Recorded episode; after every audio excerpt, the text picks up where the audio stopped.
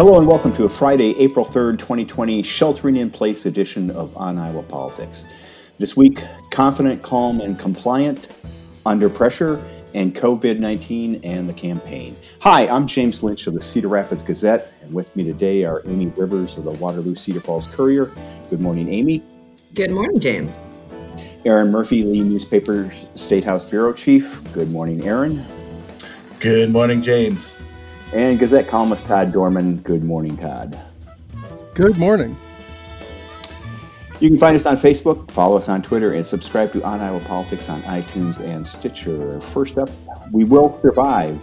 Americans are confident they will survive the coronavirus pandemic and be okay when it's over. That's based on a new Grinnell College national poll that, according to pollster Ann Selzer, shows we are confident, calm, and compliant. On the other hand, 55% said they feel stressed, 42% feel boxed in, and 15% feel doomed. And that's not just the reporters covering the pandemic, that's everybody. Is anyone surprised by Selzer's finding that at this point, 88% of people believe we'll get through this and be okay? Um, Amy, let's start with you. Uh, do these findings square with what you're hearing from fellow Iowans? Um, I don't. I don't really think so, and and it, it could be a function of the the poll being probably conducted earlier, you know, and as days go by, we get a little more uh, antsy and anxious about things. Um, I think in the early goings um, and in a lot of March, maybe you had people that were still sort of on the fence about whether this was going to even come to Iowa, let alone, um, you know, have a, a big impact. And I think some people are still cautiously optimistic. I know in Black Hawk County, we've only got eight deaths. So comparatively per capita, like we have a pretty low confirmed infection rate. I think that that's still driving a little bit of the optimism. Um, but it really depends on i think a lot of factors that are out of people's control and that makes people very very anxious i think it's going to depend on um, where reynolds goes from here whether she issues that shelter in place which i'm sure we'll talk about um, whether uh, doctors and hospitals have enough equipment um, and can get enough equipment and just basically as we learn more about the disease how is it spread exactly is it actually spread through the air is it that most people are asymptomatic and so the more that we're learning i think the more that is good to learn, but the more that sort of that can put us a little bit on edge. So I think I that would surprise me if if 80 or more percent were feeling confident. Probably. Aaron, are, are you feeling confident? uh, um, it depends on uh, what the rest of that question is. Confident about what? Uh, um, mm-hmm. uh, if uh, about the overall, are we going to be okay? I mean, that's a um, I think part of why you got a big number is that that's a pretty broad question there. You know, you know, are are we going to face Armageddon and, and some kind of post-apocalyptic world at the end of this? Probably not. So, are we going to be okay from that standpoint? Yeah, sure. Um, I, I, think Amy raised a really good point, and and um, I, I, should have looked up to see when this poll was in the field. Um, but depending when it was, and even if it was, it, it was the last week of March. Okay, th- yeah, there you go. So that's that's um, um, still fairly early, and the numbers are still. And even now, we only have 11 deaths in Iowa um, from this. So, so it's not to the point where this is still tangible to a lot of Iowans. It, it's still kind of this um, ethereal thing that's out there infecting other people. It's it's bad in New York. It's bad in Washington. It, it's bad in in um, other countries. It's not bad in Iowa yet. Um, once we hit peak in a couple of weeks here, if you got a similar poll and a similar question in the field, then I, I suspect you'd see um, a much different answer then. Yeah, I think you touched on a good point. That um, I mean, I think it's getting to the point where everybody knows somebody who knows somebody that tested positive, or uh, you know, right. showed exactly. symptoms. It's that sort of thing that you you know you keep hearing this in, in you know on your Facebook feed or text messages, and you know, so and so who's somebody's aunt has tested positive. But um, I think until maybe uh, until we see more deaths, it doesn't really become real, real to people. Right. And and, yep. and Todd, I mean, one of that was one of the findings I thought was interesting in this poll is is they asked people how long it would be reasonable to stay at home without contact with the outside world, you might say. And 70% said as long as asked. If we if we take this poll in a week or in a month, do you think the answer will be the same? Yeah, that's a that's a good question. I don't think it will. I mean, I think at this point it's still even though for some of us it seems like we've been home for a year or two, it, it it's still pretty early.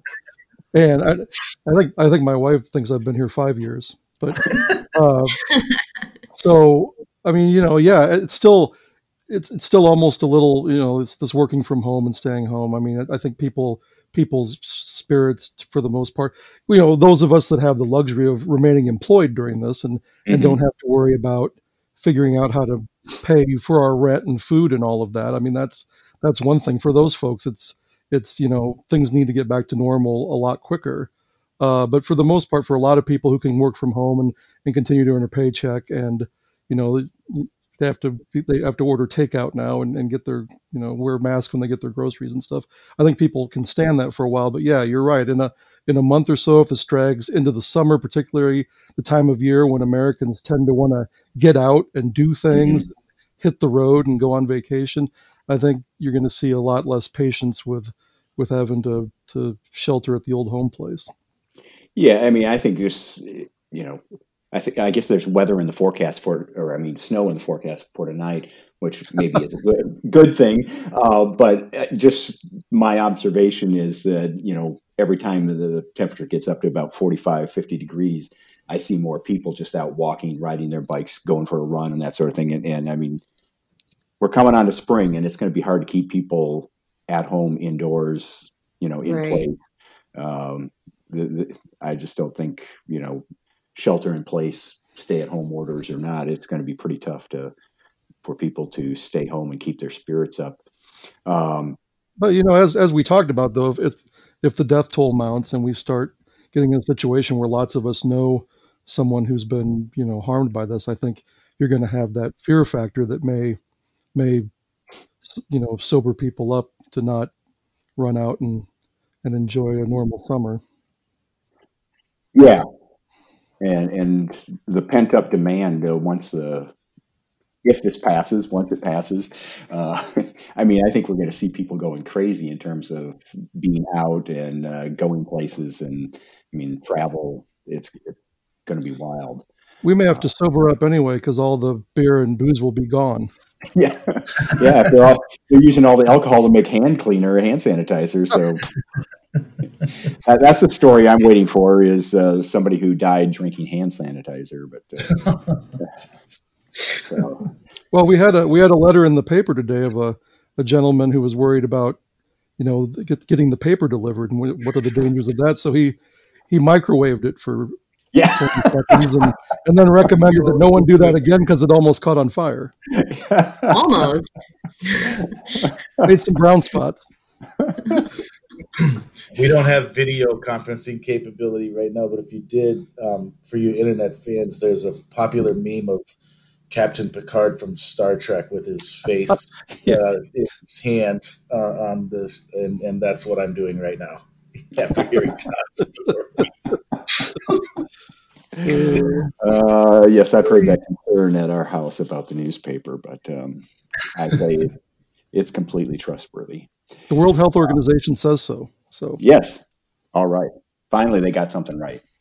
So, um, Aaron, you've been covering a lot of this story at the state level, uh, such as Governor Kim Reynolds' news conferences and and state agency response to COVID nineteen, and and um, the Grinnell poll found that Americans have a strong opinion on whose advice they'll follow. 46% said they completely trust their doctor, and another 45% said they mostly trust their doctor, at least until they tell them to lose weight. Um, 83% completely trust the government public health officials, uh, completely or mostly trust government health officials. On the other hand, just 16% completely trust President Donald Trump, while twice as many, 32%, completely distrust him. Um, 72% completely or mostly trust their governor. Based on the demands from people not in charge uh, for a stay at home order, I'd say Governor Kim Reynolds' uh, trust rating might be a little lower than that 72%. Um, and every day at her news conference, she seems to get some version of the why not a stay at home order. Um, and maybe she's just getting tired of the same question. But does it seem to you that her answers are getting a little more defensive each day? Um, Defensive, or maybe just a, a little more um, thorough. Clearly, she's coming to those um, briefings uh, more prepared to, to defend herself against those um, calls and questions, and and it's not just coming from reporters. There's more and more um, elected officials, um, all Democrats, I, I, suppose it's fair to point out, that have, have called for this order too. And so her response yesterday to that was asking anyone who thinks she's not doing enough or not issuing enough uh, safety measures to compare what Iowa has done uh, relative to other states. So, so she certainly um, is you know, is obviously aware that she's being challenged on that on a daily basis, and that there's a lot of questions out there about why she hasn't um, gone to that. Um, and and and the one thing she says that that is fair and accurate is that a lot of the steps Iowa has put in place are essentially um, what you would do as part of a stay-at-home order. Now, the, the big difference, and it's uh, underlined in all caps and bold big, is uh, that it's not an order. It's not mandatory. That it's not, you know, it doesn't come with the punch of enforcement, potential enforcement behind it. It's it's basically a recommendation. It's still optional, and so that's why you still get stories uh, from concerned Iowans who are seeing people still gathering together in groups or, or, or being outside and, and, interacting with each other. Going to horse auctions. yeah, man, to yeah, if anybody saw that image going around uh, Twitter, uh, KCCI reported on that uh, uh, the other day. That was, I mean, that's an exact, that's a perfect example. Now that one may have been um, tough either way because Governor Reynolds claimed that that was that um, procedure was part of the food supply chain, so that might have been allowed even under a stay-at-home yeah. order. But it does kind of illustrate the difference between hum- in human behavior between when you give people a choice and and and when you require something. Yeah, it's uh, wow. I don't know why people would go to a, a horse auction at this time, but uh, and I'm not sure what that has to do with the food chain, and I'm not sure I want to know what it has to do with the food chain. but perhaps perhaps those horses are pulling the the, the processed beef to the supermarket. Uh, I don't know. Let's hope. Um, Todd, uh, the Gazette has uh, called on lo- on Governor Reynolds to give local governments the authority to, to do stay at home orders on a citywide or countywide basis. Um, it, eh, talk about that. I mean, why why would that help if Cedar Rapids has a stay at home order and and uh, you know the neighboring communities don't? Well, I, I, think what we had in mind in the editorial was that we would we want a regional approach because I mean, if you look at the map right now, you've got uh, Linn County, Johnson County, and Washington County are sort of uh, the main axis of of growing caseloads. The COVID corridor. The COVID corridor, I guess you, you might call yeah. it the Corona Corona corridor, sponsored by Corona. Uh, so we we look at that and think, well, if we're not going to have a statewide order, which the governor is is is digging in her heels on that. Although I think there's going to come a day when when she has to has to go that route. I I keep I keep wanting to write a column about it, but I keep thinking I'm going to write that in the morning, and at two thirty in the afternoon it will be wrong. so I'm waiting for that this to happen. It's maybe it won't happen, but yeah, we're looking at that regional corridor and think thinking if the governor would give leaders in those counties, for instance, the uh, authority to do stay at home that I think the leaders in those communities would would follow suit in it. And I think a regional approach like that could probably make a difference more so than yeah if if only Cedar Rapids did it and Marion didn't. I mean that would be it wouldn't do any good at all. But I think a regional you know and that's a natural I know it looked like on her map of districts that they were scoring that Iowa City and Cedar Rapids were sort of split into two districts. Mm-hmm. I think that's mainly because of the hospital systems. At least that's what the explanation people were giving on social media but and that's that's, that's what the uh, public health yeah. department said too. So, yep. Sorry, Todd, I was just going to interject that they said no. they, they drew those regions based on hospital usage. Yep. So, but I think in this case, with the natural sort of economic and social ties of that of that corridor, I think that a stay-at-home order in that region would would have a would have a good effect. It would make some difference. I noticed uh, looking at the governor's uh, orders on this, she has prohibited gatherings of more than ten people. Um, and however, there's sort of a exception in there that says you can have a gathering of more than ten people. gathering of people inside parked vehicles if there are no more than 10 people inside each vehicle all people remain inside the vehicle at all times, and the vehicle remains enclosed with all windows, sunroofs, convertible tops closed. So this sounds like the drive-in movie exception. That's exactly what I was just gonna say. It's, it sounds like drive-in movie theater. Ten people in a and, car. and churches and churches. We had a church up here in Cedar Falls that did a, a service where everybody was in their cars. Now the sheriff actually got mad about that because they started passing out coffee and donuts, which totally Oh. takes all of the, Oh. the benefits Yeah. of that out of Yeah, because I mean, according to according to this, you have to keep your windows up all at all times, so you couldn't really be passing things around. But Well, and that that church coffee is too weak to, to kill any any virus. So yeah. Another observation uh, watching the, the governor's news conferences is this uh, I find the alternating appearances of Iowa Department of Public Health Director Dr. Pedati and Deputy Director Sarah Re- Reisetter um, uh, interesting in that Pedati has that very calming, soothing voice and reminds us to wash our hands. Uh, but uh, uh, Reisetter, uh, when she answers a question, she always kind of gives me the impression that she's thinking, I answered this yesterday and the day before. So what is it that you don't understand? It's just like it's almost like a good cop, bad cop uh, sort of thing.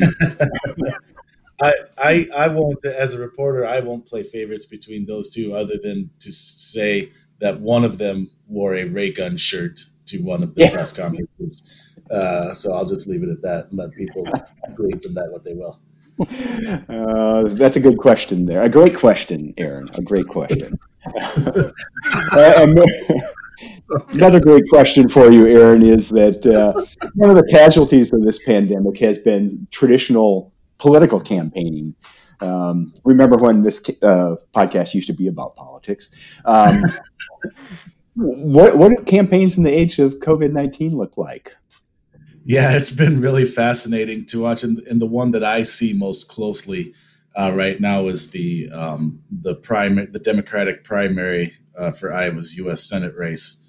Um, uh, I think we got five people that are running to to face uh, Joni Ernst this fall, and um, it's just fascinating that, that obviously public events, traditional campaign events, town halls, those kinds of things are out the window right now. So so they're doing what they can. They're busy on social media. They're hosting virtual events uh, when when they can, um, virtual town halls. Um, um, doing a lot of fundraising uh, since they can't be doing anything else anyways. I, I, you can and and you know and that makes sense because the one thing that people can do a lot of right now is watch TV. So if you can get an ad on TV right now, it'd be a heck of a time to do it. Uh, you get a lot of eyeballs. Um, uh, but it's just fascinating to see. I, I mean, normally at this point in a Senate primary, we, we would have had at least a debate, if not a couple. And um, we haven't had anything like, I don't even know if that's possible. Uh, um, I've never been one in charge of organizing uh, those, I, I, and I'm not aware if any are being discussed. But uh, it'd be an awful big challenge to put something like that together uh, in these kinds of circumstances. So, so it's really fascinating to watch. Um, you know, what's a, a, really important race in this state, and it, it's largely flying under the radar because it's hard to get out there, and then it's hard um, for us to cover it and, and do much about it because we're so tied up with everything else that's going on. It's it's just a really, uh, as I kind of pull pull my chair back and look at this from the big picture view, it's just a fascinating um, turn of events here with some of these primary campaigns. Yeah, it, it certainly has changed that. I, I don't know what you're seeing, Amy, if, if you're seeing anybody, you know, uh, has sort of figured out how to do the campaign uh, under these conditions, or is everyone sort of learning on the fly? Yeah, it's it's very weird. I think we're just in an unprecedented time, and, and that includes everybody, including politicians. I mean, you've got people that are still trying to email, um, but they're just you know with all of the caveats of a fundraising email. I, I was reading a, a Kimberly Graham email the other day that had a disclaimer at the top, like if you can't donate, we totally understand that. Like, be safe. And then in the body of the email, it was like, we understand it's a really tough time, you know. and so mm-hmm trying to, to raise money in this environment, I think is it's just difficult, if not, you know, unconscionable. I mean, it's it's whether you're asking your, I guess, richest donors to donate or or trying to bracket that out so you're not, you know, alienating voters with your fundraising appeals. That's a really interesting thing mm-hmm. too. But I think to Aaron's point, yeah, how do you get something like um, an airing of the issues out there if you can't have a debate before June, for example? And to that point, are we going to have a primary in June still? I know that they're doing um, a lot of things with with the mail out ballots and, and things like that to try to get people to vote. But is that something that they'll eventually decide maybe we can't even, you know, rightfully do that if we can't give people like an in person option? So I think oh, we're just. Amy, Amy, bless your heart. Uh, thank you for the ad. Uh, watch your Lee newspapers and Gazette newspapers, listeners all across the state this weekend for an answer to that exact question. Hey, oh, that's a teaser. well done. Well done. Yeah. I set it up on the tee for you. There yeah. You yeah, I mean, to Amy's point, I was talking to a, a, a, campaign manager for a federal race this week, and he said it's just fundraising is so awkward at this time. Uh, just, I mean, what you were saying, Amy, that to ask people for money at a time when people uh, have lost their jobs or are temporarily out of work. Um, and, and, and everybody's in very uncertain times, you might say. I mean, whether you're still working or not. Um, and he said, "Is you know, campaigns run on money." But um, I, I, I, saw a, a piece from um, campaign strategist, I guess, who said, you know, it is awkward, but democracy has to go on. We can't just stop. He said so. Basically, his message was, you know, don't feel guilty, don't feel bad that you're you're doing a campaign because you know, we can't stop democracy. We have to continue. We have to carry on. Uh, I, mm-hmm. he may be right, but it, it's. I think it's still a very awkward time. I mean, I, when I see those fundraising emails, it's kind of like, really? it's it's very awkward. And maybe you just wait till the government checks get issued, and then you know ask for a quick twenty bucks. hey, you just got twelve hundred bucks. Can you spare? Tw- you know. That's right. Yeah, you got twenty. Right? You know, I could see a, a, especially a Democratic candidate say, "Hey." President Trump just sent you that uh, thousand dollar check. Wouldn't it be great to just stick it to him and donate that to a Democratic candidate? There you go. There's a freebie for you, I can, Aaron Murphy. I can see that email. Yeah. yeah. yeah we're, we're getting we're getting quite a few letters to the editor from people from uh, nonprofit groups that are saying, "Hey, that if you don't need that twelve hundred dollars, oh, yeah. this, this yeah. is a good time to to give that away." But maybe they could. Yeah. Maybe someone can check and see how you know, Abe Lincoln raised money during the Civil War election, you know, awkward timing. He was being run against by one of his own generals. So that was an awkward election. uh, how, did how did oh. Herbert Herbert Hoover and FDR raise money during the Depression? Maybe that's a we could check. Yeah. I think it will be interesting when it's over to look at where the uh, money came from for these campaigns. You know how this has changed fundraising. Is it coming from, like Amy said, you know, your richest donors, or are the small dollar donors still, you know, going to be a factor here? Maybe a, I, I don't know. I mean, yeah. you know, if you're relying on two dollars and seventy cents, or you know, those sorts of donations. Um, those people might say, I, I, need that 270 for, you know, a half a roll of toilet paper or something. Yeah. Right. It could, it yeah. could be that we end up with you know these a few rich guys and a super PAC uh, do a lot of the campaigning. I mean that's that's where the big money is. The you know the, both disclosed and undisclosed. So the, yeah. the, the action may has already shifted to those folks in, in a lot of the federal races. It just may become more so now that the the campaigns will have a hard time, you know, raising money from donors. Mm-hmm. Well, and it'll be interesting. So we just hit a quarterly deadline a federal deadline at the end of March, so we'll get a chance to see um, to a certain degree um, um, how much this. But but I, I, as we're talking about this, I'm thinking uh, and again, going back to that Senate race, a candidate like uh, Kimberly Graham, who was uh, kind of prided herself and, and taken that path of the, the Bernie Sanders esque path of no no PAC money, no corporate PAC money, none of that, only grassroots small dollar donors. And like we've been talking about, those are the people that don't have a lot of disposable income uh, right now. Um, she really put her eggs in that basket, and, and, I, and I wonder if that's made uh, things more challenging for her in that primary race to, to, to be able to fundraise and, and do things to be able to get her name and her message out there. Mm-hmm. All good questions. Um, I guess the alternative, Todd, um, should we take a cue from Japan and the Olympics Committee and just postpone the elections until 2021? I'm sure the maybe the, the, the president would probably be warm to that idea. Uh, you know, like the one difference between the Olympics and the election is that we can we can do the voting by mail. Luckily, you can't. It's hard to do the Olympics by mail. I mean, you could.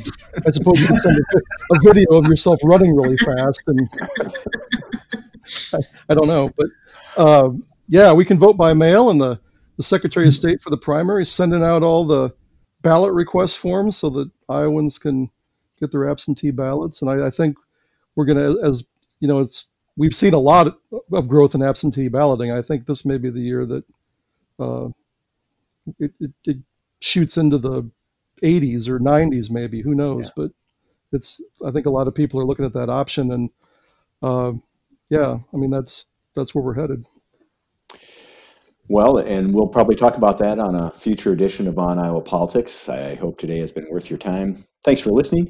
If you like the show, tell a friend and subscribe to us on iTunes or Stitcher. Send fan, fan mail to podcasts at thegazette.com. That's a new address for fan mail, uh, podcasts at thegazette.com. And you can find us every week on the home pages of the Quad City Times, Sioux City Journal, Muscatine Journal, Mason City Globe Gazette, Waterloo, Cedar Falls Courier, and the Cedar Rapids Gazette. Jacob's Home by Scarlet Runner will take us out. If you know a band or a talented Iowa musician who should be on our show, send us a sound file and remember to follow us on Twitter and subscribe to On Iowa Politics on iTunes and Stitcher. For Aaron, Amy, Todd, and our producer Stephen, I'm James Lynch. Thanks for listening. Jacob